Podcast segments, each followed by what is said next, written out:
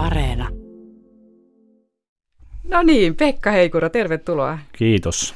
Sulla olikin joku hyvä idea, että mitä me puhuttaisiin tänään.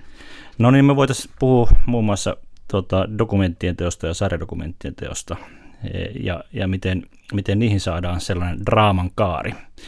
Eli me teemme e, Tampereella Tohlopissa, nykyisin puhutaan Mediapoliksesta, niin tota, tällaisia sarjadokumentteja useampi vuodessa, jotka kertovat tavallisten ihmisten elämästä ja, ja tota, siinä t- sitten tota, täytyy tietenkin yrittää tehdä mielenkiintoista sarjaa tai dokumenttia ja miten se draama rakennetaan.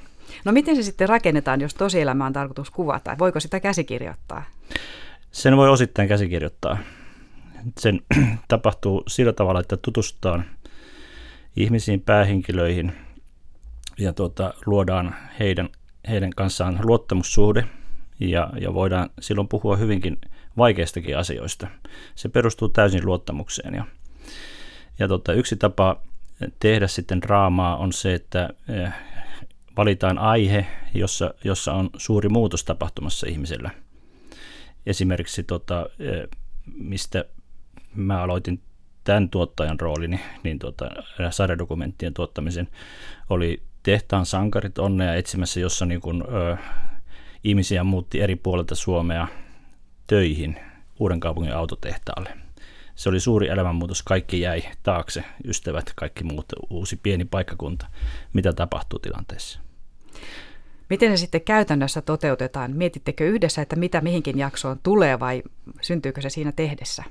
Kyllä se täytyy miettiä ja sitä käsikirjoitetaan sillä tavalla, että vanha-aikaisesti postit lapuilla paljolti, eli niin kuin tiedämme, mitä, mitä teemoja kullakin päähenkilöllä on, ja tota, mietimme, että miten tämä teema voisi kehittyä. Ota esimerkki, niin se vähän avautuu paremmin, niin esimerkiksi tuota, tehtaan sankareissa Topin ää, äiti, äiti tuota, maanviljelijä emäntä, niin tuota, sairastui vakavasti depressioon. Ja tämä oli hyvin vaikea paikka Topille ja hän ei haluks, halunnut aluksi puhua sitä ollenkaan ohjelmassa. Ja tota, tota noin, niin, mutta sitten meillä oli hyvä luottamussuhde ja sitten mä huomasin sitten yhtäkkiä sen, että Topi halusi suojella äitiään, että sellainen depressiosta puhuminen pienellä paikkakunnalla on hyvinkin kova juttu voi olla, varsinkin on kyseessä emäntä ja, ja jonka pitäisi olla niin kuin vahva suomalainen nainen, joka hoitaa lehmät, lehmät ja maatilan. Niin tota, mä tein sitten niin, kysyin Topilta, että voiko mä käydä sun äidin luona matkalla tota, Nurmeksi, josta mä kotosi. Niin tota, kävi, kävin, sitten menin kylään sinne ja soitin äitille, että voiko tulla käymään. Ja sitten me istumme siellä Topin äidin, äidin pirtin pöydän ääressä tota, yhtä mittaa neljä tuntia. Juteltiin niin kuin kaikesta eh, depressiosta ja muuta. Ja siinä selvisi myöskin, että, että myöskin niin kuin äiti halusi suojella Topia siltä häneltä ja tämä on niin kuin vaikea. Mutta sitten kaiken tämän niin kuin ymmärryksen jälkeen niin mole, ja keskustelujen jälkeen molemmat ää, päättivät, että tätä aihetta voidaan käsitellä. Ja niinpä me sitten tota, teimme tämmöisen toturin hetki kohtauksen, eli moment of truth, niin kuin draamassa tehdään, eli usein niin kuin loppukohtaus, eli niin kuin kohdataan, kohdataan joku vaikea asia peili edessä. Ja tota, tuota noin niin, menimme Topin ja sitten kuvaajan kanssa sinne äidin, äidin kotiin, lapsuuden kotiin, Topin lapsuuden kotiin joulu, oliko se jouluaikaa, oli varmaan joulupäivä jo mennyt ohi siinä. Ja tota, se kohtaus oli musta huikea sillä tavalla, koska se, se tota, Topi sanoi sitten jälkikäteen, että ensimmäistä kertaa hän puhui tästä asiasta äidilleen, äidin, äitisen kanssa suoraan, ja ensimmäistä kertaa hän halasi äitiään. Ja, Ihmeellistä. Ja tota, ja sitten Topi sanoi sit siinä, että, että, tota, että tota, sun on pakko näyttää tämä, että sä et voi leikata tota pois sitä halausta kohtaasta, kun hän meni. Ja niin tehtiin. Se oli tunteita koskettava. Eli tällä tavalla niin sitä tosielämän draamaa rakennetaan. Sitten tuota, Tekee tapa... mieli sanoa niin. tuosta vielä, että se on niin. varmaan ollut, tai miten, saatteko palautetta tästä, että onko se myös todellinen käännekohta näiden ihmisten elämässä, koska on. semmoinen olo tuosta tulee, että on usein. Että se, se on tärkeää työtä myös siltä kannalta. Se, mehän niin kuin liikumme tietysti vaarallisilla vesillä, että emmehän me ole mitään psykiatreja. Niin. Ja, ja tota, emme tiedä, että miten, miten siinä kävisi, mutta se on vain pakko uskoa sit siihen niin kuin omaan tarkkanäköisyyteen. Mm, ihmisiä olemme kaikki. Niin. No, nyt vähän keskeytin, mutta mikä oli seuraava idea? Saatko vielä kiinni, mistä, mistä lähti? No niin, siis me, mehän emme kerro pelkästään niin kuin synkistä asioista, me, me tota, haluamme kertoa myös siitä, niin kuin miten upea, upea Suomi on.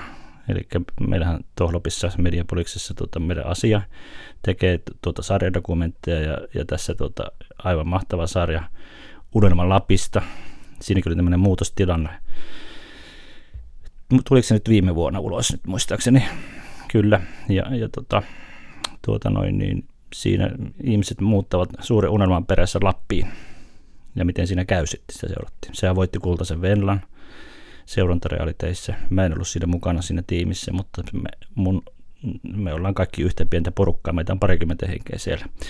Sitten, sitten tuota, tehtiin Lakeus Life, niin, josta tulee nyt seuraava ja tuota noin, niin jatko-osa Savo Life. Ehkä nimi ärsyttää jotakuta, joskus se nimen täytyykin ärsyttää, että se huomataan. Niin Lakeus, Lakeus Life kertoi tota, um, nuorista pohjalaisista, jotka jäävät kotipaikkakunnalle ja Savo Life jatkaa sitä samaa teemaa. teemaa ja tota, No missä vaiheessa Savo Life on nyt menossa sitten? No siinä on kuvattu ensimmäiset kohtaukset, että niin kuin kesä, kesällä aloitettiin suurin piirtein siitä ennen juhannusta. Ja tota, siinä kuvataan vuoden, vuoden verran niin kuin muutama päivä kuukaudessa, toki painottuen vähän ehkä enemmän sitten ö, sulamaan aikaan. Onko jaksoja jo?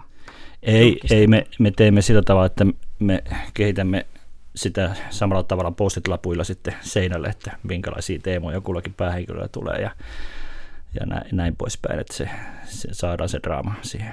Onko helppo saada näitä päähenkilöitä vai pitääkö etsiä ja suostutella? No riippuu ihan teemasta. Eli tota, kyllä tuohon niin Savolifekin, siihen tuli tota, joku, joku tota, 30 hakemusta ja, ja neljää päähenkilöä lähdettiin seuraamaan sitten, valittiin sieltä. Yksi on mm, hevosharrastaja, se, se on myös niin yksi asia, mitä voi maalla tehdä. Siellä on edullisempaa harrastaa hevosia ja ratsastusta. Ää, ja ja sitten siellä on, tämä sama henkilö itse asiassa pitää majataloa siellä.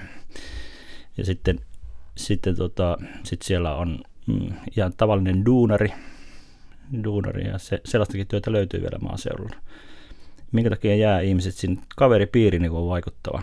Ja tietenkin, tietenkin myöskin niin kuin läheiset, perhe. Näillä ihmisillä on paljon osaamista, mutta mitä Pekka Heikura itse olet oppinut työssäsi? Tär- tärkeintä on, kyllä vähän mainitsin tuossa jo aiemmin, tuota, tärkeintä on ehkä se, että oppii niin kuin luottamaan ihmisiin ja, ja niin kuin luo sen luottamussuhteen sitten päähenkilöihin. Toinen tärkeä asia on, että meidän tehtävämme oikeasti niin kertoa tavallisten ihmisten tarinoita, Yleisradio erityisesti. Kukaan muu ei tee dokumentteja käytännössä tällä hetkellä Suomessa kuin Yleisradio.